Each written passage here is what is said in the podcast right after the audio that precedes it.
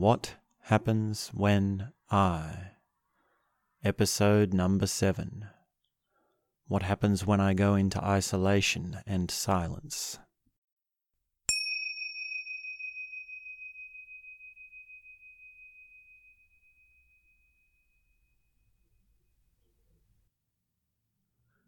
Well then, let's have a go at inquiring into this. What happens when I go into isolation and silence? Well, like most answers to questions, it depends on the circumstances. And there's one circumstance where it's very clear what happens, and that is on a meditation retreat. Because on a meditation retreat, you're really going into isolation and silence on purpose in a clear, methodic kind of way. And you've prepared yourself for it, you understand what's happening, you know what's going on. And then you're there specifically for that reason. You're there to be in isolation and silence. And when I do a meditation retreat, there is something that happens. There's a sort of sequence of unfoldings that occurs each time I do a meditation retreat. And it's quite strange, it's quite mysterious. I remember what it's like to go into isolation and silence. I remember that there are things in my inner world which are personal and private, which I have forgotten about. And when I go into isolation and silence, I remember those things. I rediscover those things. And then there's also the more general kind of mood, which is that I tilt my head down a little bit, my face sort of closes, it's sort of relaxed in a closed sort of way, like my eyebrows go down and I keep my eyes down and my, my lips relax and I sort of have a different sort of posture and I walk slower and I put sometimes I put my hands behind my back when I'm walking. It's like the meditator's walk, I guess you could call it and it's the meditator's face, you could say, pulling the face. Oh, yes, we're going into silence time to be very serious and do, yes, very quiet meditation. I've definitely got a bit of that in me, and it comes across in how I move around. But then, more privately, there's a process which is of first really just telling myself to be quiet. I really have to tell myself a few times. I really have to ingrain it into myself. Like, don't talk, don't interact with others, concentrate on the task at hand. You're here for a meditation retreat. And once I've done that for some time, well, then I settle in and then I really start to open to my inner world. And from there, well, that's the, that's the beginning of the trip. When I go into isolation and silence, where I, well, I start to trip. I start to have adventures. I start to have things happen in the inner world. And well, that's a long journey, depending on how long the meditation retreat is. Say if it's a 10 days course, 10 days of silence, then well within that there's going to be there's going to be pain, there's going to be hurt, there's going to be regrets coming up, there's going to be confusion, there's going to be a huge string of insights sometimes multiple insights just strung all together, just toppling over one after the other, realizations, paradigm shifts. And I also find at a certain point that I tap into my creativity and I get in touch again with the enthusiasm for making something. And it's sort of this happy feeling of, oh, yes, wouldn't it be great to do this? Oh, yes, this is a great idea.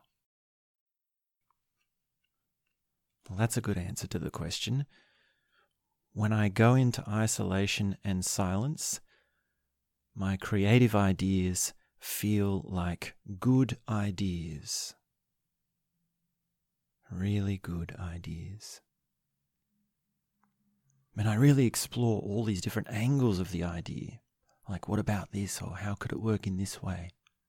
How would I make it happen?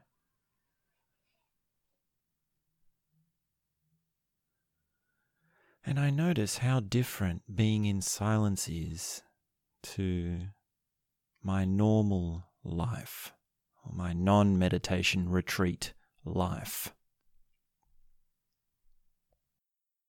And I remember how important it is to meditate. That's a big insight. It's an easy one to overlook. That's an important thing to remember and very easy to not see how significant that is to remember the importance of meditation. That's almost like a meta insight which comes from rediscovering all the insights that I had before.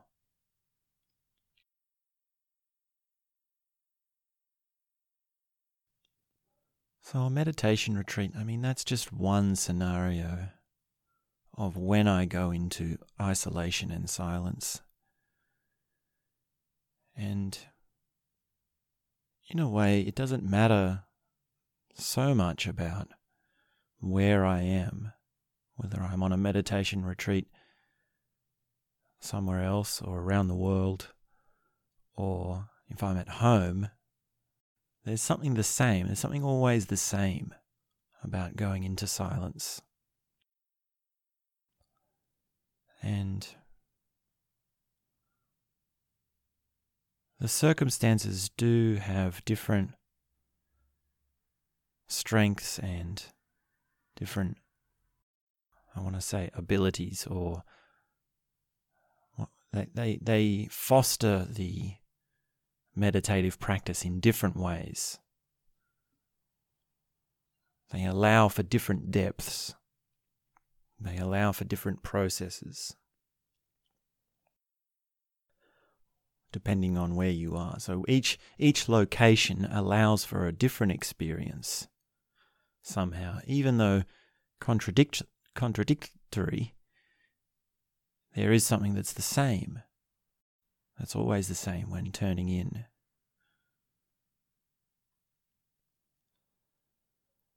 When I go into silence, I remember the complexity of the inner world as well as the subtlety, and also the power of it, and how the power of those higher things, those higher realizations, make petty things insignificant and inimportant, unimportant.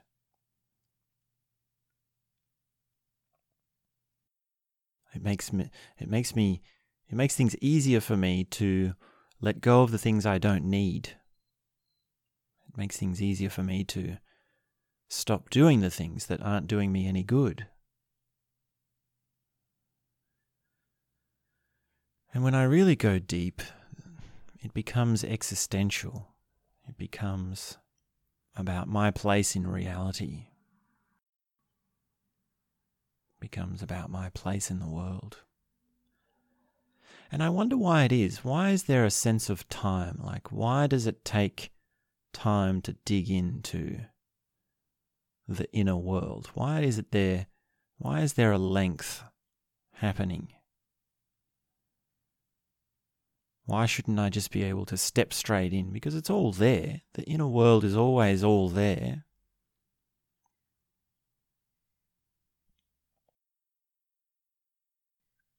And what I can say to that is, well, it must be something to do with the external situation. Like when you're on a formal meditation retreat, you're really, you're really being taken care of. And you really know that there's going to be no distractions at all. There's no one butting in. There's nothing going wrong. Everything is safe. Everything is organized. Everything is to the plan. You've got your schedule. You don't have to do anything. You just have to go straight in. Just go along with it and you can get deep. Whereas turning in at home or just in your normal life, in a daily meditation practice for me, well, there's still going to be things that come up. There's still going to be possibilities for interruptions. And sometimes I really do set myself aside like a day or a half day to minimize those. And also, generally, in these last few months, I've been very much minimizing those and doing quite well at removing distractions. But you could never, I don't think you could ever replace the the strength like of a of a meditation retreat, of a more of a formal meditation retreat. There's always going to be something in that which is valuable and needed and can only be got from participating in it. And I mean, well, that's when I when I say that, I'm thinking of a traditional meditation retreat, like a Vipassana meditation retreat. And if you ask me, well, what about a modern one or, or an awareness intensive? Well, then, then it's very obvious because you can't do those alone in in any way. And well, in the, in those you're doing you're working on different things. With an awareness intensive, you've got the component of the interpersonal. You're dealing with your relationships. So that's always going to be different.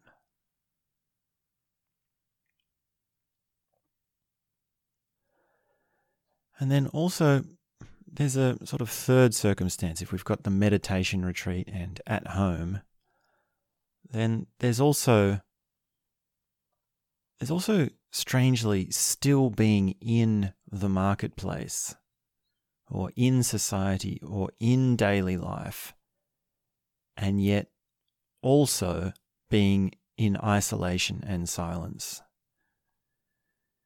And this is like this is like going about your normal day and actually doing all the normal activities and leaving the house, doing work or going shopping or going somewhere or whatever. And yet also still saying to yourself, like, no, I'm in isolation. I'm in silence. Which means I don't talk to people. I don't go out of my way to start a conversation. I don't say hello. I don't keep my eyes up, I keep my eyes down. I don't look around. I don't smile at anyone. And if someone talks to me, well, I don't talk to them unless I really have to. And there's a difference there. There's a very strange difference. Because the daily life you could just do alone. You just do by yourself. And if someone says hello, you say hi. And if you're walking around a place and there are other people, then you look and you see who's around. Oh, that person looks friendly. Oh, look at that little doggy. And so on. So, this whole thing of the inner world or turning in can still be done while functioning in some sort of way in everyday life. And it's a very strange division. You really have to explore that back and forth, and it's it's almost like an inquiry into what what is turning in. Like, what is the where is the line? Where is the difference?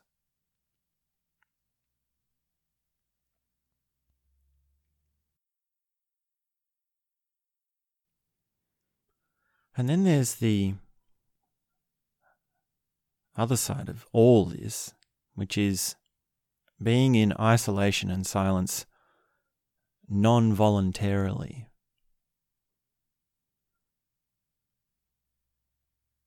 All that we've talked about up to now has been like a conscious decision of, okay, I am going to go into isolation in silence and silence in a particular way, in a particular environment, and I'll set up my parameters. But then there's the whole thing of just just social isolation, or just the circumstances of life don't bring you into contact with people, or whatever it is that's happening in the world, or in your culture, or in your community, in your local community, is meaning that you don't you, you don't have a choice. You sort of have to be isolated. And we all have certain friends and a certain amount of when it's okay or how often we can see them or what sort of gatherings we have like the social like the social if we can say like socializing is a is an amount if we can put an amount on socializing then we all have an amount to contend with. We all have more of it or less of it, and we all have how much more of it we would like, or wouldn't like, or don't have.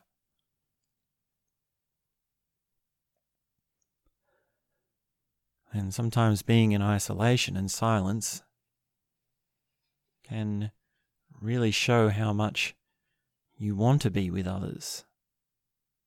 And I've definitely felt that. And I guess that's, well, this is the mechanics of loneliness. And I've learnt this about myself. I've learnt that I'm extroverted. I'm very much extroverted. I get a lot of energy from meeting people. I have a lot of joy in speaking to them face to face. And yet so much of my life has been spent in isolation and silence.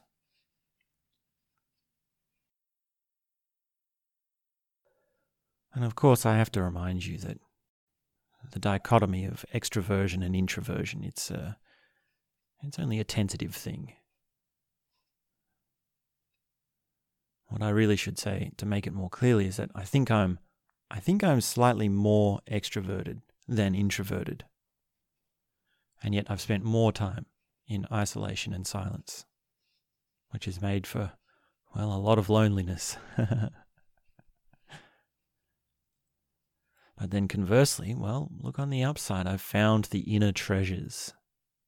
I've found those personal things that are realizations unto myself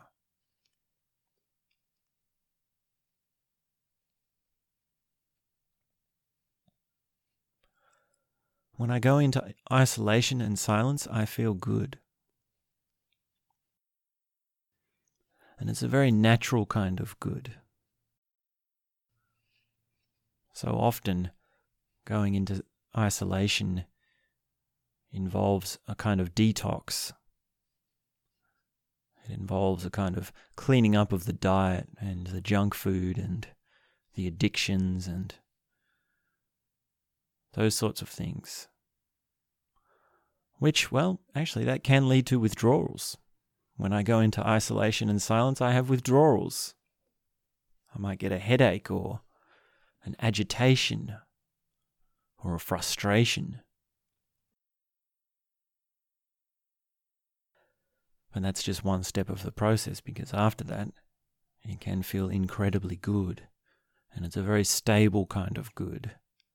It's a very natural kind of good, very clean, very pure, very relaxed.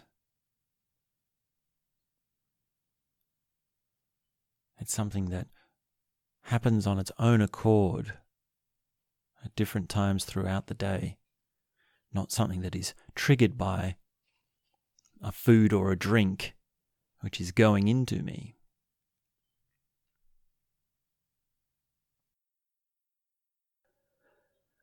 And I know, well, that's actually more like a path.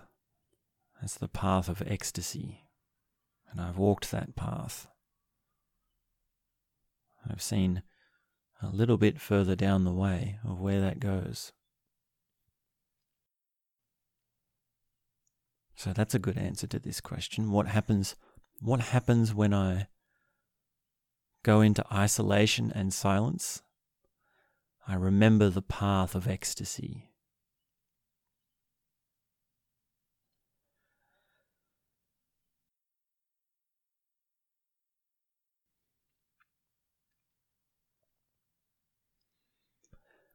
And there's also this thing of silence as a word that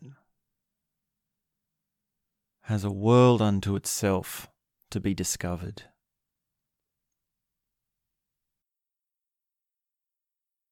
And that would mean that, well, you learn quickly enough that silence doesn't just mean not talking. It doesn't just mean not using words with your mouth and not saying hello to people. That's sort of the first step. That's the baby steps of silence. Because there's also silence of the mind. There's also silence of the environment. So let me expand on environment because we can say that this environment is quiet This is a silent environment. Or we can say that, well, actually, every environment has silence. It's just all the noise that makes it so hard to hear.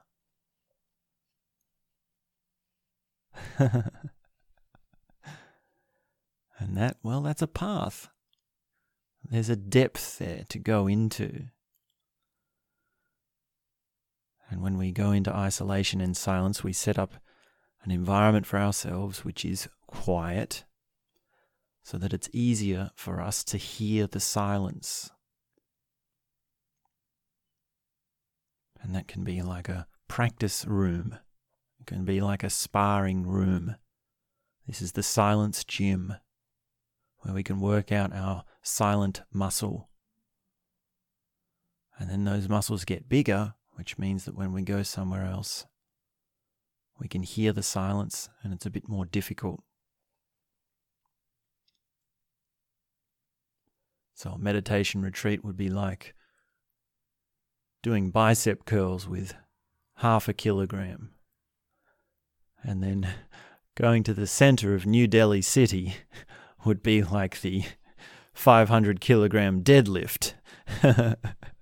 if we take the if we take the analogy of lifting weights to correlate with can you hear silence? Sometimes I wonder if my metaphors are too much of a stretch. They make perfect sense to me. No matter.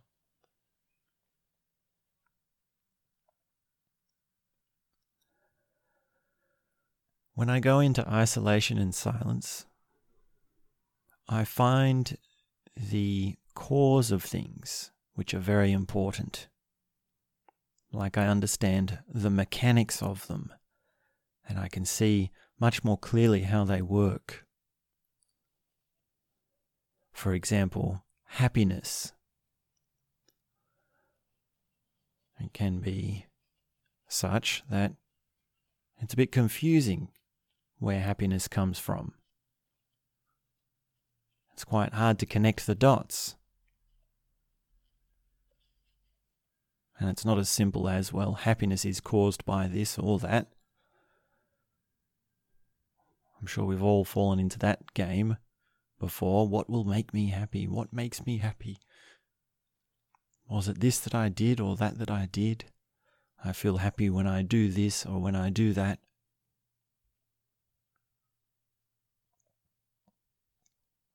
But in meditation, I see a very different side of happiness. As an example in point,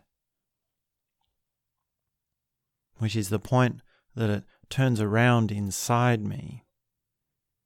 The strings that are attached to it, the conditions and terms that are attached to it, the influences upon it.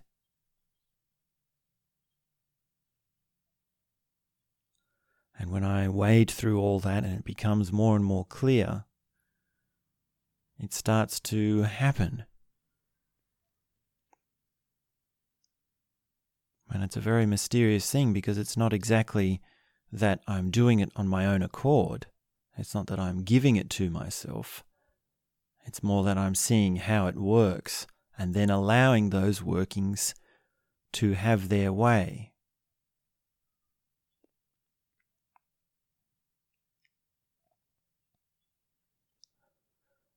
Which would mean that happiness is something that you must know how can be allowed to happen.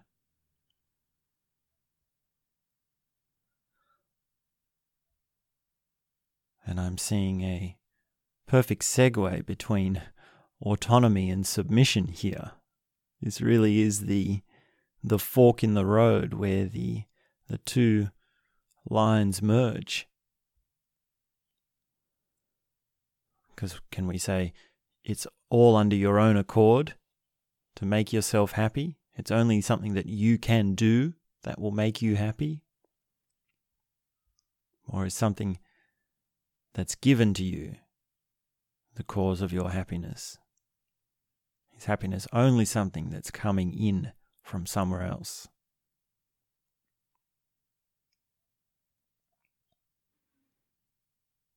And it's these sort of dichotomies that become clear when I meditate.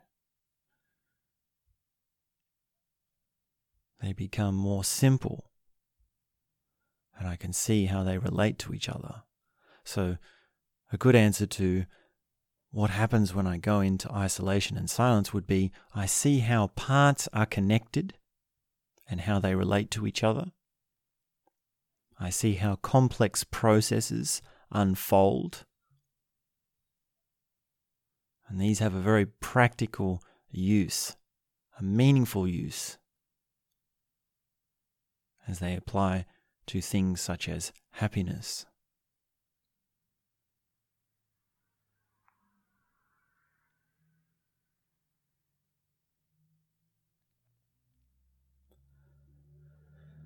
When I go into isolation and silence, I often feel like I often feel like I don't want to talk. I get so much juice out of it. I don't want to come out of it. I get stuck in it. And I find so much I wonder what it would be like to come out of it. There's there's sometimes a fear. There's a there's a great uh, I don't know if a fear is the right word, but a a sensitivity to my own vulnerability which is painful when coming out of isolation and silence. Like, what happens when I come out of isolation and silence? Well, all the things that I've learnt somehow shift into a new way of being, a new understanding. And some things are lost, but some things remain. There's always things that remain, there's always lessons that are carried over. It's incremental, solid growth. That's what meditation is.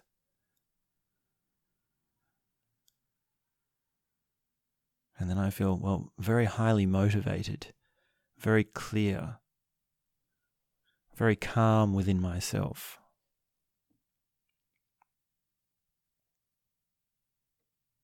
I feel very open. I feel trusting towards other people. I feel happy to see other people. I feel a great joy to listen to other people. It might have been that so- sometimes I go into isolation and silence to get away from the chatter, to get away from the constant blah, blah, blah. And then when I come out of that, well, somehow all that sounds very different. And there is also a lot of blah, blah, blah in this world, don't get me wrong. I'm not saying it's all just a matter of perspective. There is a lot of trash talk out there.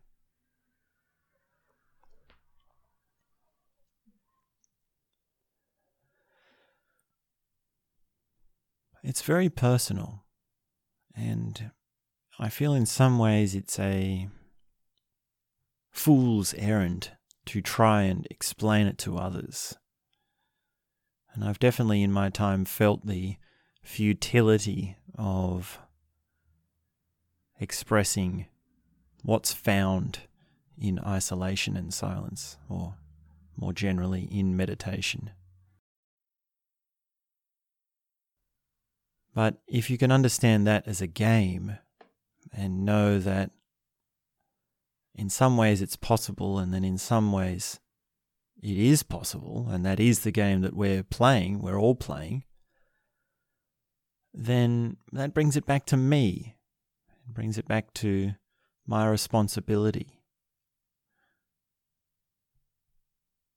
I definitely don't feel so futile that I should just give up and not try at all.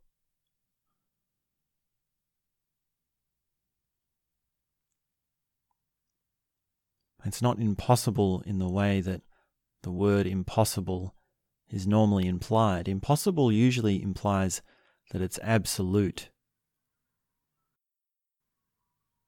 And yet, impossibility is not an absolute in this sense, it's a relative term. Which means that we can say it's impossible to translate certain things. And yet, in another way, we can say that it is possible to translate them so long as we understand that it's a translation.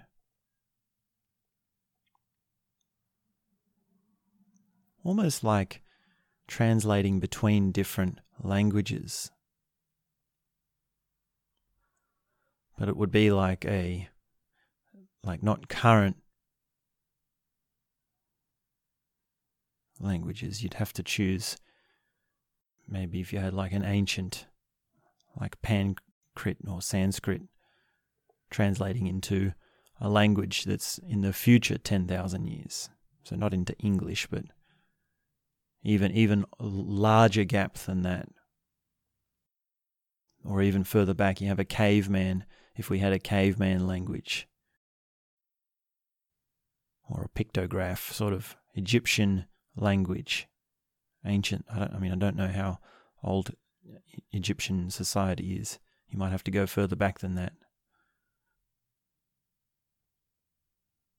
But between those two things, well, you'd say that it's impossible to translate the two. It's impossible to understand, to have any correlation. But that's true, but in another way, you can. There is something, there's an essence that's passed on. Essence can be passed on in different forms.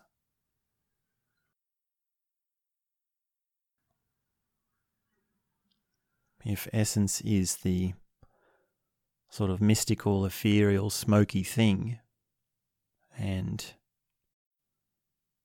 manifestation is the objects or the tangible and the real,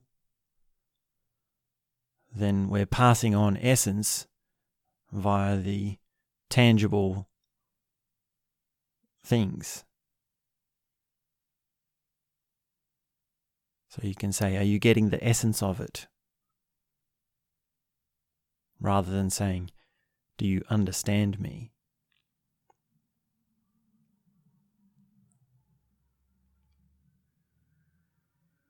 And I like that. I like saying that. It's a good thing to say because when I say, do you get the essence of it? It can also imply, well, you haven't fully got it, but you've got something very important about it. You've got something very bad. You, when we when we say, what should we say? It's like if you've got the essence of a book, there's a lot of things you haven't understood, but you've un- understood something that is very important, almost more important than the details, something that's beyond the details.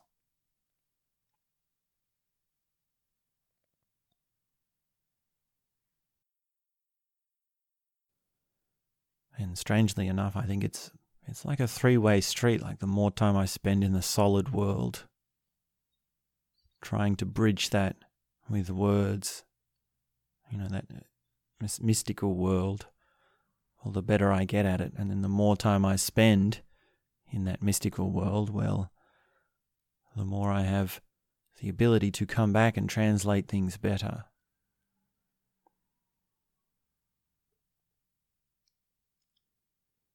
And it feels very fresh. It feels very new. And that's something that's very recent that I have remembered many times. This is this is something that I've forgotten and remembered very, very many times. Which is that when I go into isolation and silence, everything feels fresh. Everything feels new. And how often things change becomes both more dramatic and more frequent. To the point where every moment just feels new like what was what was i just a few minutes ago? How was i just a, just a few minutes ago? It seems totally different. Born again right now and again in a few moments time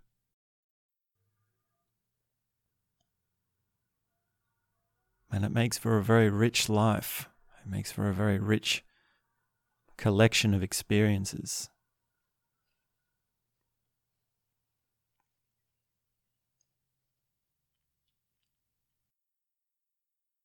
I believe it also has a lot to do with perception. And, well, when I go into isolation and silence, I pay more attention to my perceptions. And I'm more respectful to what they are giving me, what they are showing me my eyes, my smell, my sense of hearing. So things seem more vibrant, things seem more colorful. And you can say, well, I going into isolation, you can mean, well, it's it's social isolation, but it's also sensory isolation.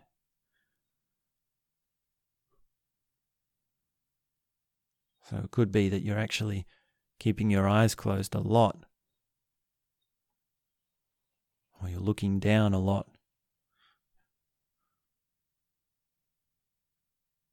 Which actually heightens the senses. It sharpens the senses.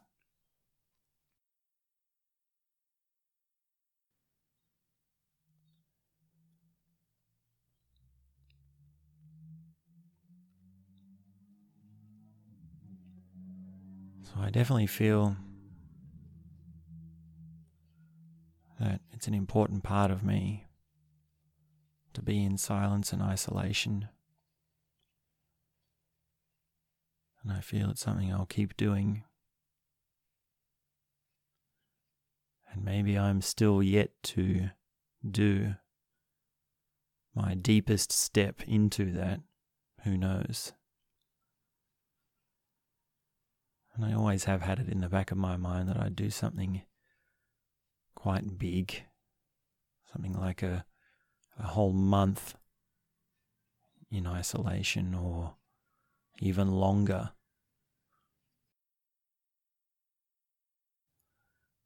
And well, I shouldn't speculate too much about the future. So let's just keep it with something simple.